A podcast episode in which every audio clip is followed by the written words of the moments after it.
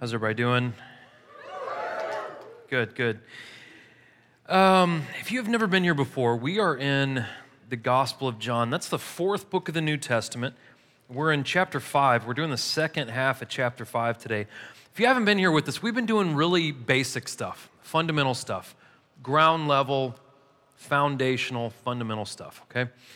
And uh, sometimes we kind of take that for granted if we've been a Christian for any length of time. I haven't been a Christian for, I guess, an extremely long time. I got saved in 02. Uh, I was 23 almost. I'm, I'm 37 now, so 14 years of my life. And even, you know, kind of still being, in my estimation, kind of a baby Christian in, in some ways, we forget and we take for granted uh, the fundamentals that are extremely important to stand on. And if you're new, it's extremely important that you know what the fundamentals are, we can't build anything on top of that. And and our foundation is, is uh, not strong. And so we've been talking about extremely basic things. Now, let me tell you a little bit about the importance of basic things before I get into what we talked about last week and what we're going to talk about this week. Um, many of you know I'm from St. Louis originally, and I went up to St. Louis on Tuesday. My mother just had open heart surgery, and um, she's fine. She's doing well, and a lot of you prayed for that, and I really appreciate that. And uh, drove up to St. Louis, and uh, I saw her on Tuesday. She was unconscious, so I saw her. She didn't see me, and uh, she was out of it, and, and um, was there right when she got out of the surgery. And some of my family was there. I have some aunts and uncles and cousins that live up in uh, St. Louis. Some of them in downtown, some kind of in the suburbs, and uh, so I got to eat dinner with them. And one of them that, got, that I got to eat dinner with was uh, my uncle Kenny, and he watches. He's probably watching right now, so I hope I don't embarrass him. But uh, I wanted to brag on him for a second and brag about fundamentals and why they're so important. For years, my Uncle Kenny struggled with really, really bad alcoholism. And he's always been a hard worker. He worked in the prison system in Texas, which is a, pretty big deal, and then um, worked in the prison system in Missouri. And uh, uh, a, a, decent man just really, really struggled with alcoholism and didn't have a relationship with the Lord. And at the beginning of the year, I can't remember exactly what month it was, but um, he was having liver failure and he was extremely bad shape and was basically on on uh, his deathbed, and he's only, I mean, he's young. He's, he's not very old. He's the youngest of all my mom's siblings, and just in really, really bad shape. And so my mother started talking to him, and, and my mom is like the quintessential mom. She thinks I'm like the only Christian speaker in the world. And so she's like, You got to listen to Corey, you know, and, uh, and so Kenny started watching the services online with his wife, and, and they actually have some people from their uh, apartment complex that comes over and they watch the sermon. That's kind of their church. And so they started watching the sermons, they started reading the Bible, they started praying, they started developing this kind of just very fundamental, basic relationship with Jesus over time when he got really, really sick. Uh, long story short, when I went up there to see my mother, one of the first people that popped out of the hospital was my Uncle Kenny. And dude just looked phenomenal, right? Had lost all this weight, smiling. He's just like, What's up, man? And like gave me a huge hug. And I got to see him. And I just, just kind of stepped back and I was like, Kenny, you look phenomenal. And he's like, Well, I haven't had a drop of alcohol in about nine months. And I was like, all right. First time in like 30 years, right, that this guy hasn't drank at all. And, um, and I was just looking at him. I was like, "That's amazing. How you doing?" He's like, "Great." And like we're in the car ride. We had to go to AutoZone to get something for my car, and he's like quoting scripture and talking about things I've said. And I'm just sitting there. I'm like, "What the heck?" And it wasn't like this. He didn't go to like a huge revival or have anyone, you know, like this, these things that we think we have to do to to see our lives change. He just started doing the fundamentals um, attending, he started praying, he started reading the Word of God and applying it to his life, and that was it. And he and his wife are like completely different people. And um, he's just doing phenomenal. So it's important. The fundamentals are extremely important. We cannot move on to the deeper things unless we have the fundamentals in place and we know what they are. So last week, the fundamental that we talked about was this. We talked excuse me, we talked about from chapter five who is Jesus? What is Jesus' identity? And even as Christians, sometimes we're confused on who and what Jesus does, who he is and what he does, and why he came. But it's important to know who Jesus is. We talked about that last week. This week, we're going to talk about something kind of interesting. Christianity is the only world religion believes that it's not our works that take us to the next stage. Every other world religion believes that it is their works that take them to nirvana or enlightenment or whatever the case may be. And we're the only faith on planet Earth that believes it's not what we do, it's what God has already done. And so the question, the fundamental that we're going to talk about today is this if we cannot rely on our works to save our soul, what do we do? So, this is a very fundamental thing, and we're going to talk about that a little bit today. Okay, so again, I'm in the fifth chapter of John. I'm starting in verse 24. That's fourth book of the New Testament, maybe, I don't know, 60, 70% through your Bible if you have one. Uh, also on the YouVersion app, if you have that on your phone, that's the Bible app. You can look that up and it's free and all the scripture and everything is on there. And then uh, you should have got a notes handout when you walked in. So you got everything in front of you. I'm going to do half a chapter five. Guys, I'm not going to blow you away today. It's going to be simple, simple, simple, basic stuff. Simple stuff. At the end of this, you're going to be like, well, duh. I mean, like, you already know this, most of you. Very, very simple stuff. But we'll see where the Lord takes us. We'll see what He says to us, okay? So I'm going to read. I'm going to get into this, and um, we'll see what happens, okay? God, I just want to tell you I love you, Lord. Um, God, thank you for what you've done in my family. Thank you for what you've done for, for my Uncle Kenny and for my mother that made it through that surgery, God, and what you've done with, with my mom's side of the family up in St. Louis. God, you're so good. God, thank you for my family that's in this room right now, God. Not my flesh and blood family, my spiritual family that's here right now. Love these people, God, and you've brought them here for a reason. You've brought them here for, for such a time as this, God, for us to hear something and to absorb something from your word. Lord, open up our ears Open up our eyes, Lord. Let us understand what you're saying to us today. God, we pray for every church in our city. Pray for every nonprofit in our city. Pray that your kingdom is advanced through them, God, and that it's never about us. It's always about you. It's always about you. We love you and we thank you, God. Keep your hand on us today, God, in Jesus' name. Amen. Okay, guys, chapter 5. I'm going to read a little bit and I will do my best to, uh, to break it down, okay? Here we go. I assure you, Anyone who hears my word and believes him who sent me has eternal life and will not come under judgment, has, but has passed from death to life. I assure you, whenever Jesus says that, we should probably pay attention. I assure you, an hour is coming and is now here when the dead will hear the voice of the Son of God, and those who hear will live. For just as the Father has life in himself, so also he has granted to the Son to have life in himself. And he has granted him the right to pass judgment because he is the Son of Man. Don't be amazed at this because a time is coming when all those who are in the graves will hear his voice and come out. Those who've done good things to the resurrection of life, but to those who've done wicked things to the resurrection of judgment. I can do nothing on my own. I judge only as I hear, and my judgment is righteous, because I do not seek my own will, but the will of him who sent me. Now, if you haven't been here, Jesus is talking to the Pharisees. If you don't know who the Pharisees are, they're the religious ones. They're also kind of the bad guys of the gospel. Not all of them, but most of them, right? So when the Pharisees come in, there's kind of the dun dun dun. Them and Jesus kind of, you know, like kind of go at it a little bit. They're not, they're not really friends, okay? And so the theme that Jesus is trying to push to them is that he and the Father are one. They're in unity together. The Greeks would say, they call it homoousios, which means they're of the same substance. And so not only is Jesus trying to persuade them that he and God are the same thing, he's also trying to persuade them at the power of the word, that it is Christ's word that saves us and builds faith in us. Now, this is kind of a recap from a couple of lessons ago. But we talked about what faith is. And according to John and according to Hebrews 11, true faith is not seeing miraculous demonstrations and miraculous things and fireworks and all these crazy things. True biblical faith is hearing the word of God and responding to it.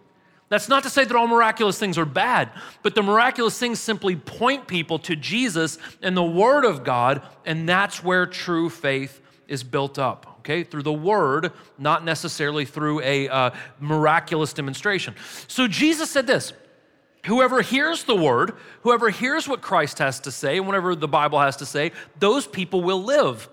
Jesus said there's an hour coming and it is now here. He's basically saying it's arrived. The time is now when people who are spiritually dead will hear the words of Jesus and they will come alive. I love what John chapter 8 says. This is very important if you're into English at all. Um, there's an if then clause, which means if you do this, then this will happen.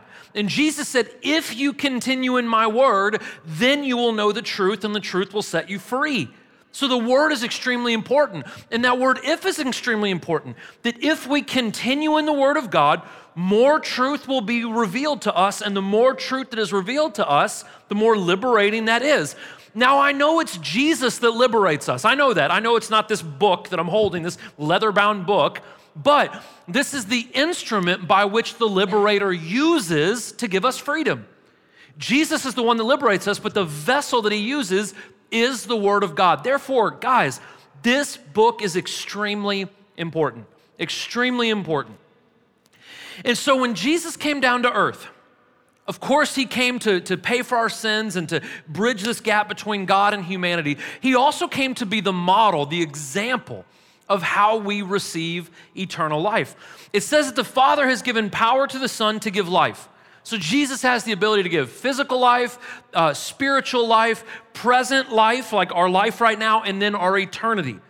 And when Jesus says that God granted him the right to pass judgment because he's the Son of Man, that means that Jesus is the only one who's ever been 100% God and also 100% mankind. That makes him the only right fit to be the judge of mankind. He has the righteousness of God, but he also has had the human experience. And so Jesus submits himself to the Father's will. And in Jesus' submission, we are modeled how every single one of us gains eternal life. And it is by this we must be submitted to the Father.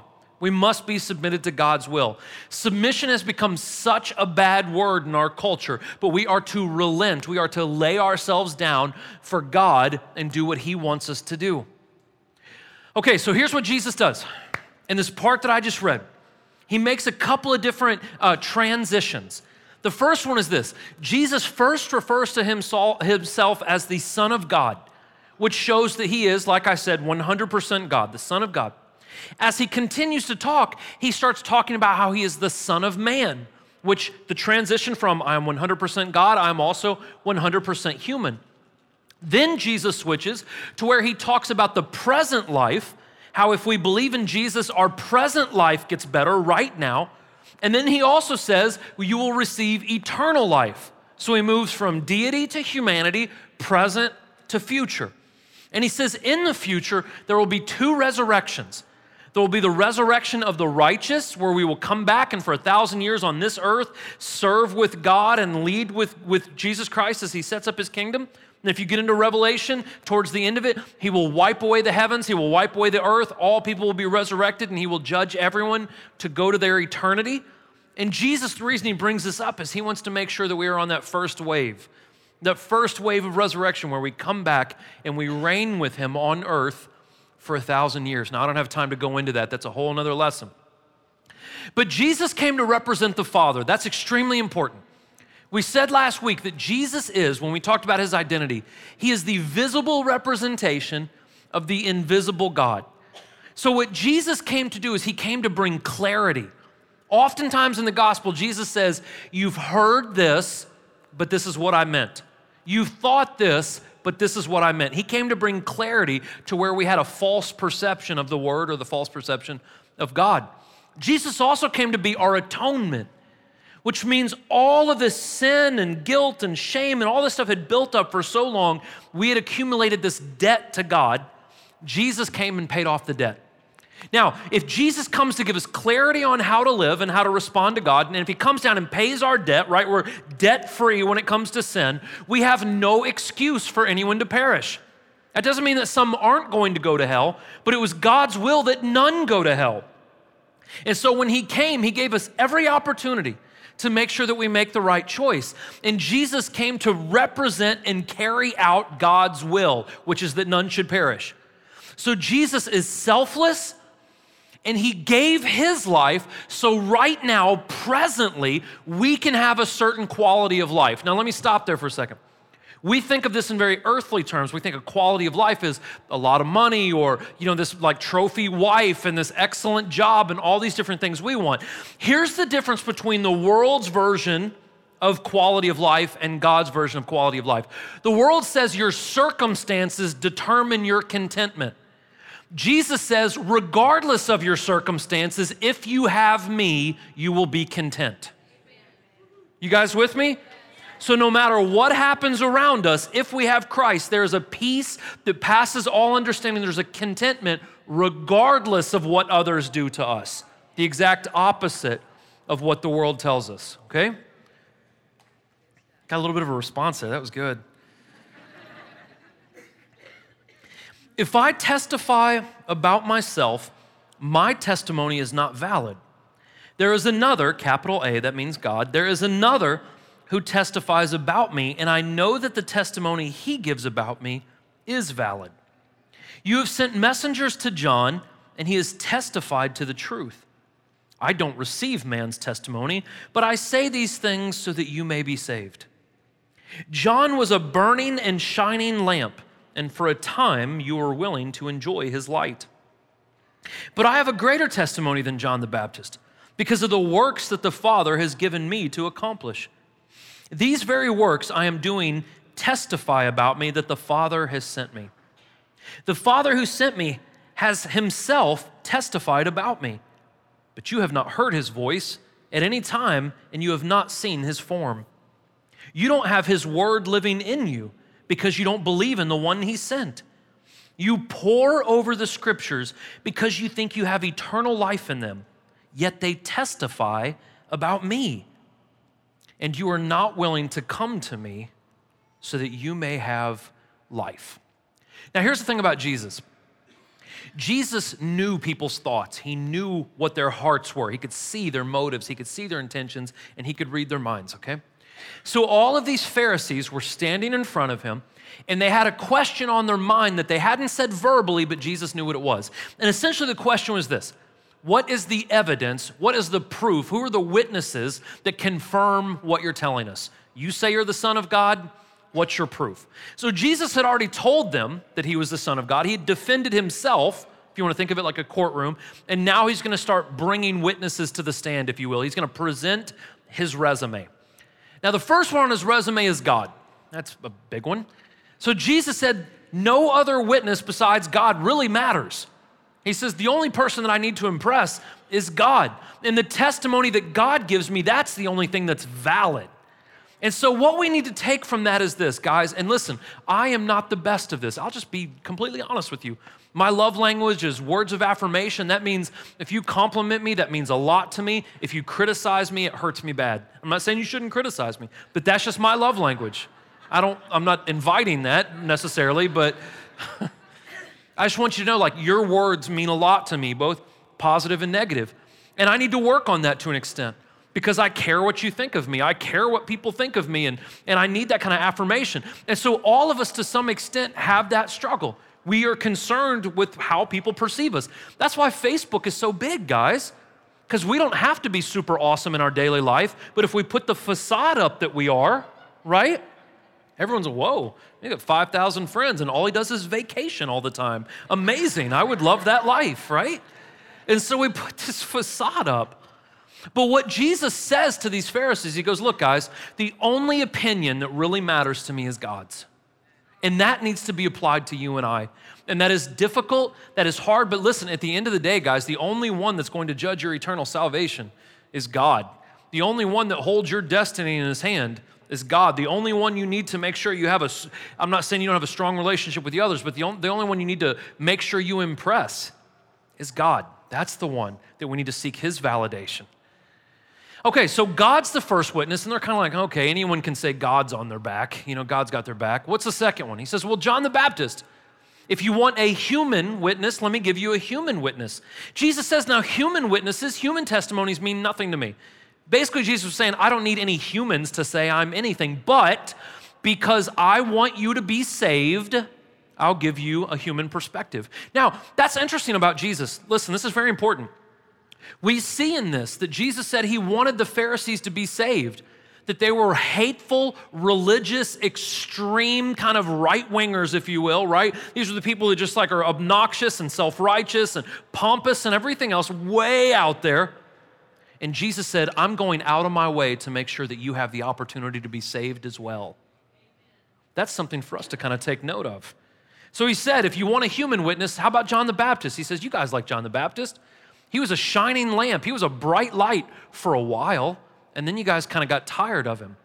Now, the reason he said that is this the Pharisees respected John the Baptist and the fact that John was out there saying the Savior is coming, and everyone wants the Savior to come.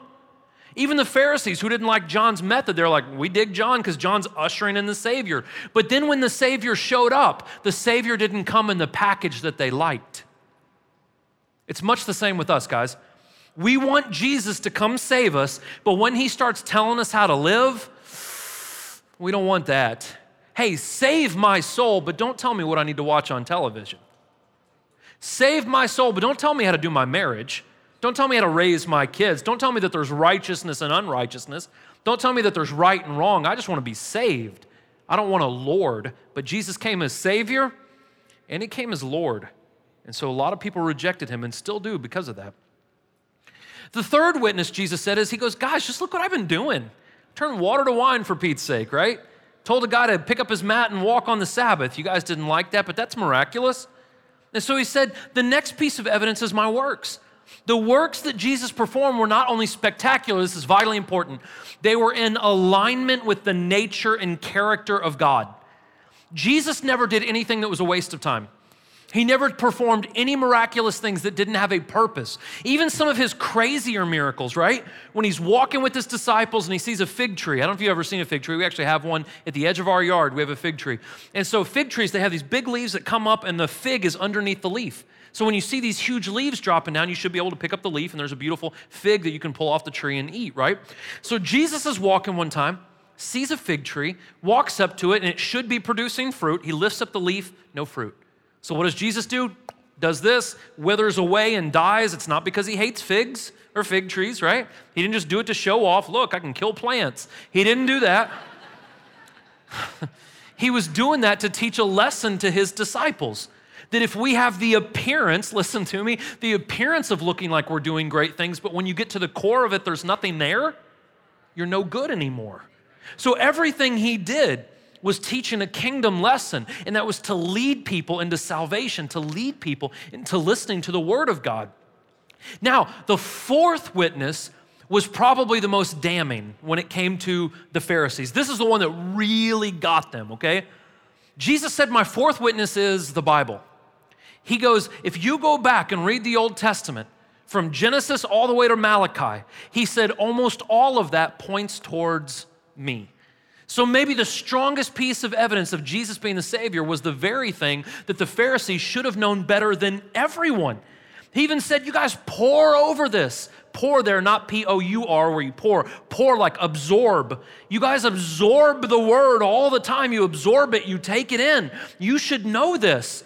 But he says, here's the thing if you knew the Old Testament, you should know that the whole Old Testament was an arrow pointing to me. That's what Jesus said. And so here's the thing it's good to have an open heart and it's good to have an open mind, but if we don't have an open Bible, we're gonna get in serious trouble. An open heart produces an open mind, but we must begin with an open Bible because it is the Bible, it is the Word that points us towards Jesus. It is the Bible in its entirety, all of it points us towards salvation, points us towards a relationship with God, and we need that. So people say, Corey, are you open minded? Yeah. Are you have an open heart? Yeah. But first, I have an open Bible. This is what sets my parameters, this is what guides me in the right direction, the scripture, okay? And so, what the Pharisees missed was this the Pharisees knew the rules. Guys, let me tell you how well the Pharisees knew the rules. By the time one became a Pharisee, okay, this is kind of the order of how Jewish culture went.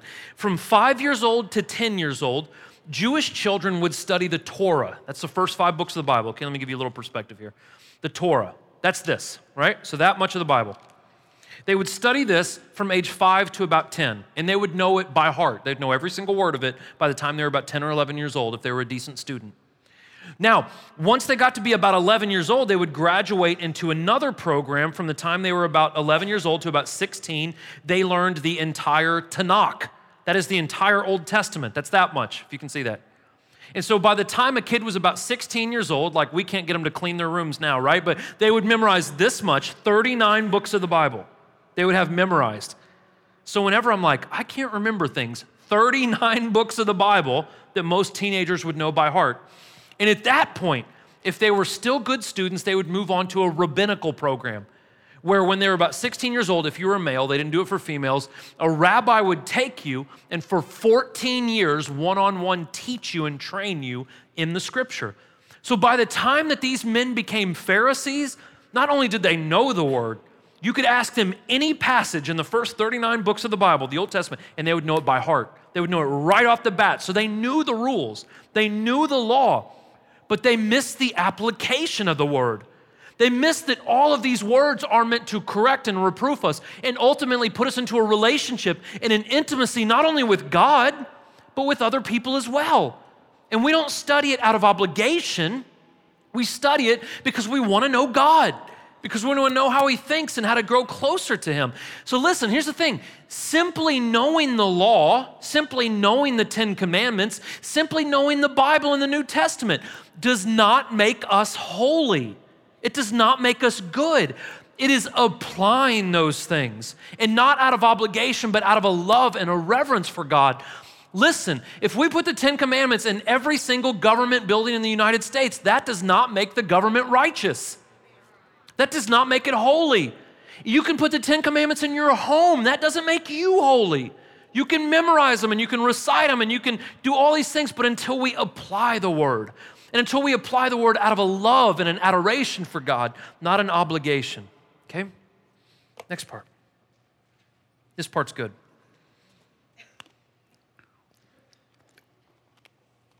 Jesus said, I do not accept glory from men, but I know you, that you have no love for God within you.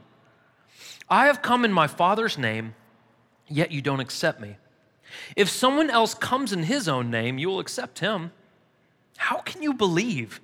While accepting glory from one another, you don't seek the glory that comes from the only God. Do not think that I will accuse you to the Father. Your accuser is Moses, on whom you have set your hope. For if you believed Moses, you would believe me, because Moses wrote about me. But if you don't believe his writings, how will you believe my words? Now, Jesus is going to kind of hit him below the belt a little bit. He's going to give a strong rebuke.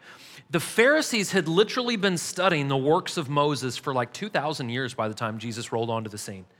So, Moses wrote the first five books of the Bible. If you were to talk to any Jew about Moses, he was kind of like their go to guy. So, this chapter closes out with a bold proclamation about the Pharisees.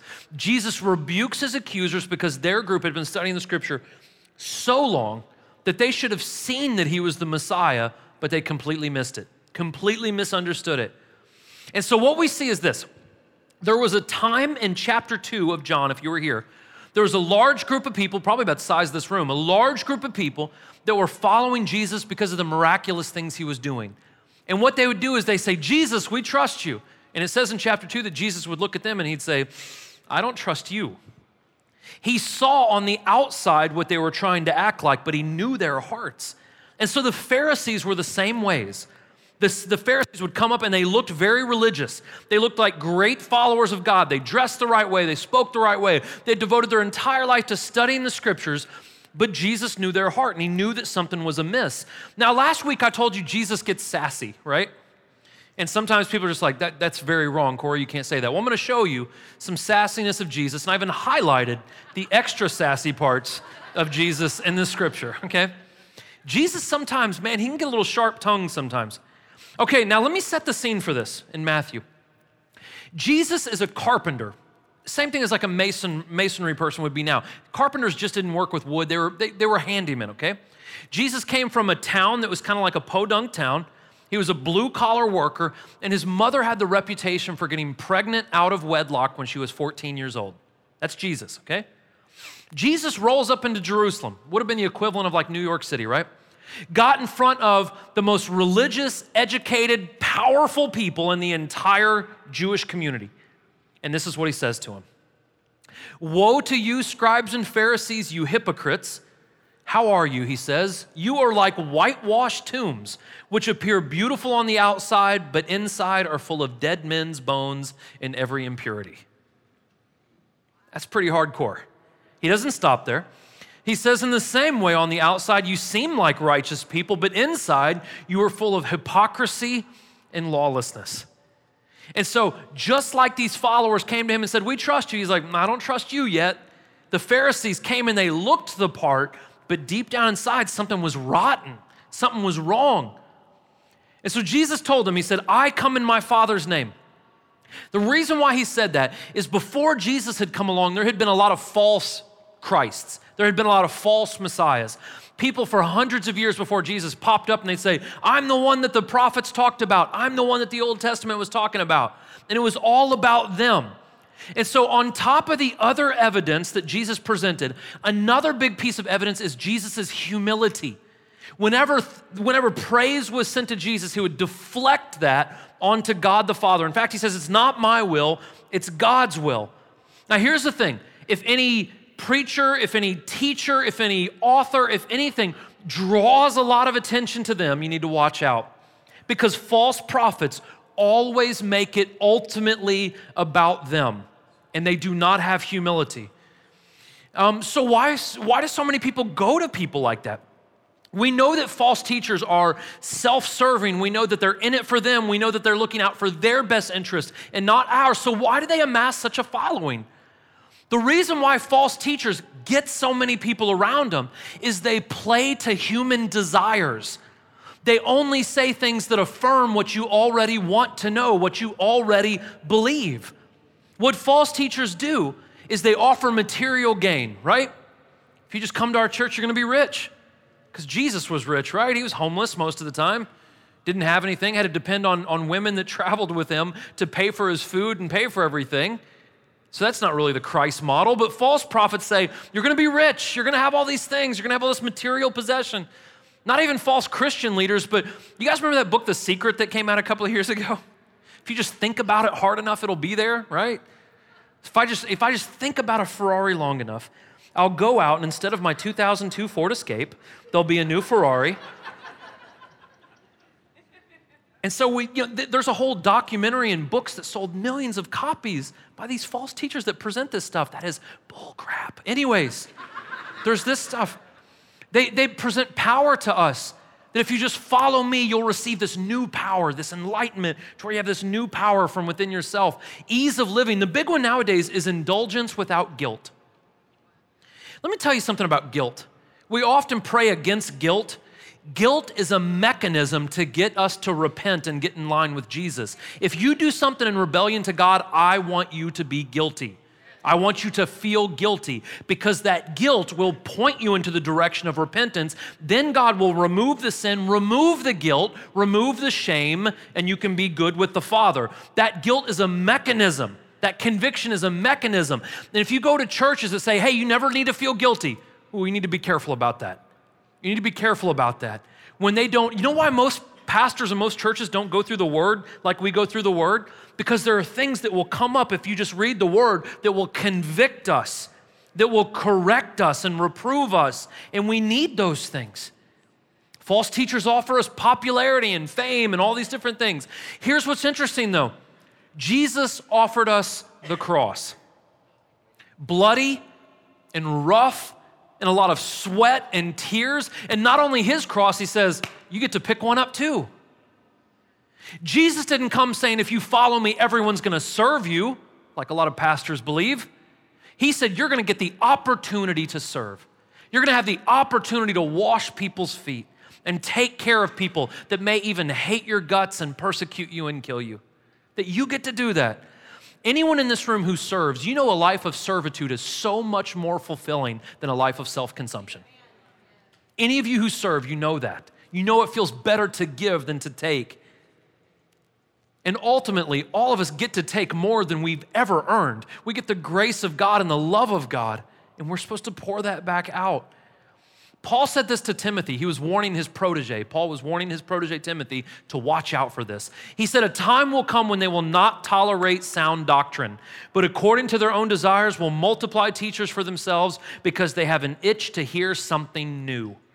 It's not sexy just to hear about Jesus' grace and repentance and the baptism of the Holy Spirit and the baptism in water. That, that, that's not sexy enough. We need to twist it up a little bit.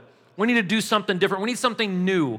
And they will turn away from the hearing of the truth and they will turn aside to myths. I would argue that this time has already arrived.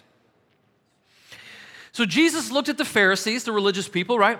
And he says, You guys got it all backwards. He says, You're looking for the approval of each other, and you're not even looking for the approval of God. You're trying to be popular with each other and you're not trying to be popular with God. And he says you accept the glory from each other, not seeking glory from the only God that exists.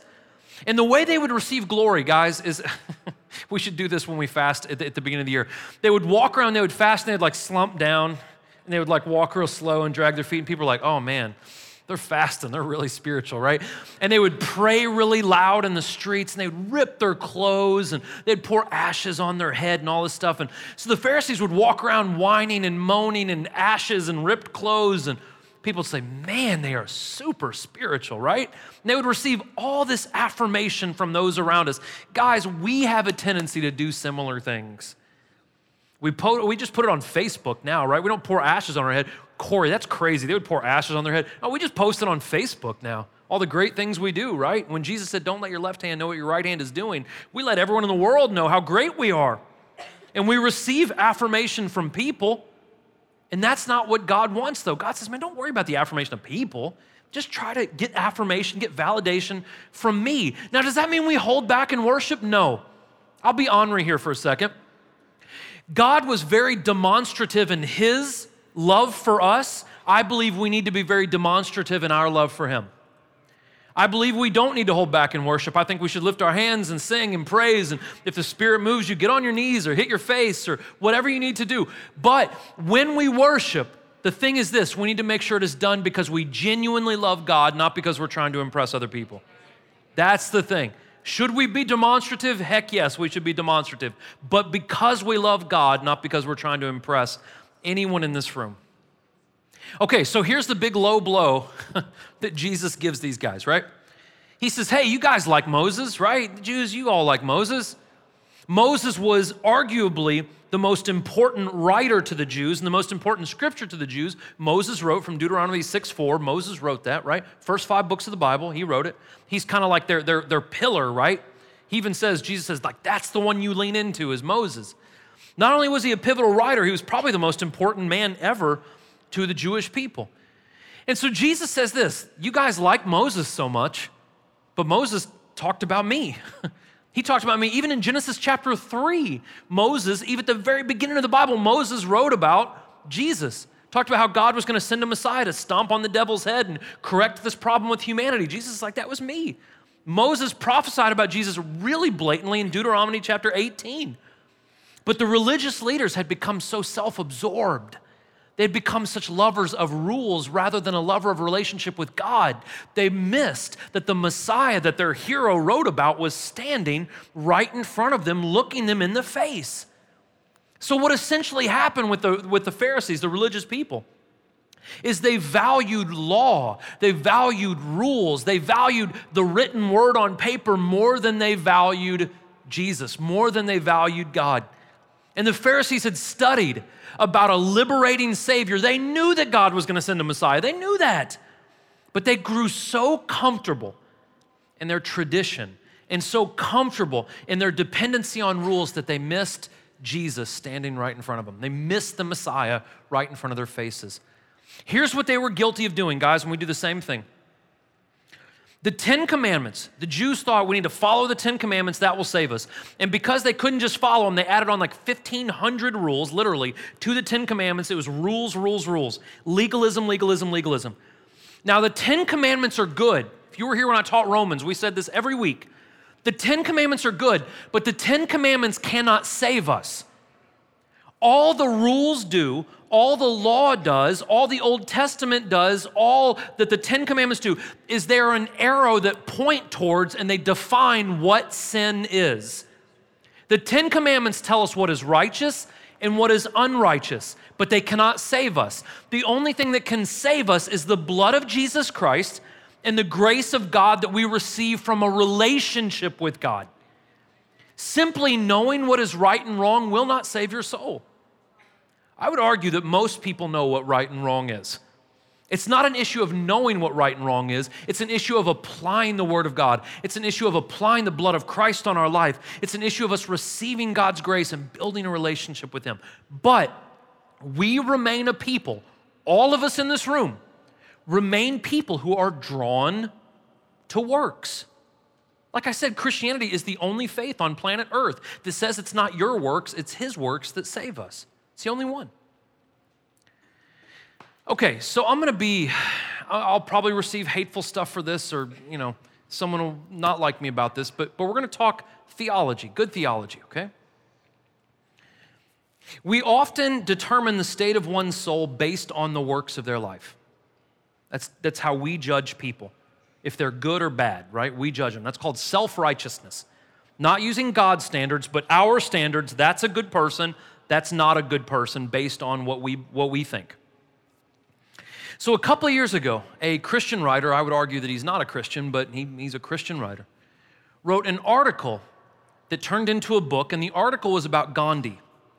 And basically, the thesis of the article is you cannot be a Christian and believe that Gandhi did not go to Jesus' heaven because of all the good humanitarian work that Gandhi had done. Now, now, look, the stuff that Gandhi did was amazing.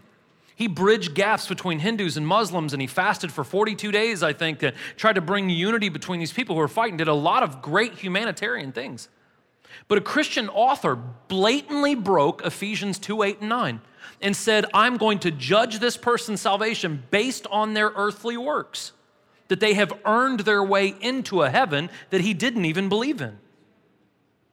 Now, I'm not Gandhi's judge, and I don't know where he is in eternity. I'm, I'm thankful that that's not my position, that I have to make that choice. But I know that the only way to get to Jesus' heaven is through Jesus. And what we've done is we look around at other people and we're like, they're a really good person. There's no way.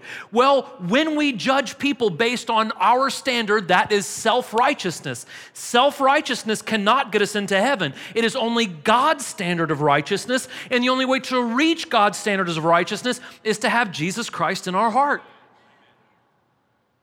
And so we have gone down a slippery slope as Christians, looking at people and saying, well, they've been benevolent. They've been you know, a humanitarian. They've been all these things by my standards are pretty good. God, I'm not, I'm not trying to be rude, guys. Our standard is not the standard that gets us into heaven. It is not my choice. It is His standard. And what Jesus calls us to do is Jesus says, reject your abilities, reject your adequacy, reject your standard of righteousness, reject your work, and exchange it for my work. There is freedom in that, guys. That we understand that no matter what I do, I can never do enough, but I don't have to. I just have to trust that his work that is already completed and done on the cross that that is enough. And so my salvation is not by my works, it's by my faith, by his grace. And once I've received salvation through grace through faith, then I get to work then I start doing good things and not for my benefit. This is what the Bible says. So people will see my good works and give my Father honor in heaven. So he receives glory by the good things we do. That's why I can put it on Facebook and tell you how great I am, but so God can receive glory, so more people can exchange their abilities and their works for His. So, how in the heck do we do that, right? Here's where you guys are going to be so not blown away. It's so simple. How do we exchange our adequacies for His? How do we exchange our work for His? How do we do that? Listen, this is going to be very unpopular, and you guys are going to get mad at this, but we need to accept that none of us are good enough to go to heaven. Corey, how can you say such a thing? Because the Bible says every single one of us have fallen short of the glory of God. None of us have earned it. And there's no matter how good any of us can be, we cannot earn salvation. So we need to give up. What I mean by that is we need to, we need to stop trying to earn our way, trying to buy something that's freely given. We need to stop. And we need to accept the fact that there is nothing good in us apart from God. Just dig down deep, guys. There's good in there. There is not good in there. David said it in the Psalms, and Paul said it in the New Testament. The only good that's in us is because God has placed it there. It is all because of Him. So when we say dig down deep, there's good, if you dig down deep, you're going to be disappointed in you. The only good in us is God. So we need to relent. The second thing is this since our righteousness cannot get us into heaven, our self righteousness can cannot get us to heaven, what do we do? We fill ourselves up with the only one who does have the righteousness to get us into heaven. We fill ourselves up with the Holy Spirit. We fill us up with a relationship with Jesus. We pray, we read, we attend and we serve. Guys, it is that simple and straightforward. If anyone comes to me and says, My life is falling apart, what is the first step I do? I just tell them, Be here every week. If you will commit to just being here every week, you will see such a dramatic shift in your life.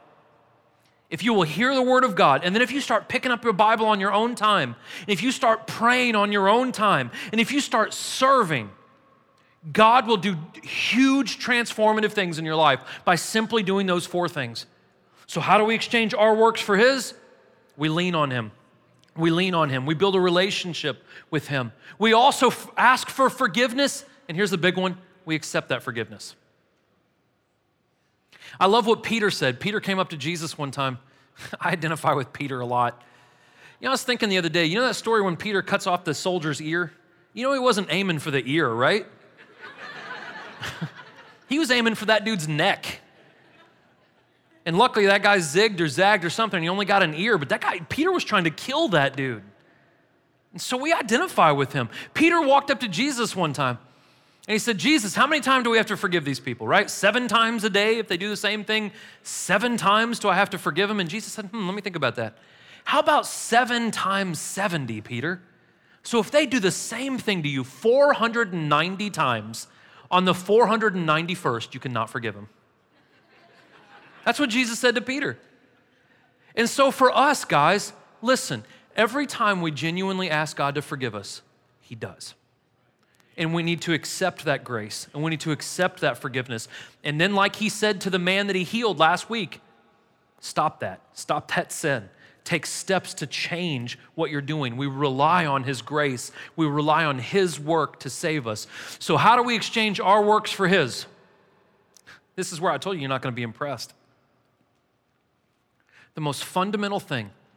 If, I, if I've never met you and you walk up and say, Corey, you can tell me one sentence, I would look at you and say, Jesus loves you.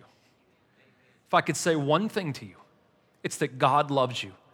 Listen, let me tell you the depths of God's love. I have two girls, two beautiful girls. I wouldn't sacrifice one of my girls for any of you or all of you. Wouldn't do it if someone came up and said, either all of your congregation of thousands live or your child lives, I'd say, my girl, that's my girl. I love Aya. I love Vi. Those are my kids. Here's what Jesus did, or here's what God did God had one son. And for an earth that it says, while they were still sinners, rebellious and hateful and racist and ugly and drowning in sin, even when we were in that state, God gave his only son that we should not die but have eternal life. That's how much He loves us. Those of you who are parents in here, think about not only giving up your child for people, but giving up your child for people that may not care. That's how much God loves us. For those of you who've committed atrocious sins, those of you who have lived in rebellion, those of you who have done just the same sin over and over and over again, even the Pharisees that hated Jesus and had him crucified, Jesus said, I'm going through all this trouble for you guys too. I want you to be saved. Even as the Roman centurions were nailing him to the cross, he said, Father, forgive them. They don't know what they're doing. And one of those Roman centurions got saved. If you go back and read the gospel, it says that when the earth quaked, that one of the Romans fell down on his knees and said, Surely this was the Son of God. One of the same Romans that was nailing a stake into his feet or hands gave up and said, Surely that was, the, that was the Son of God. And God touched his heart.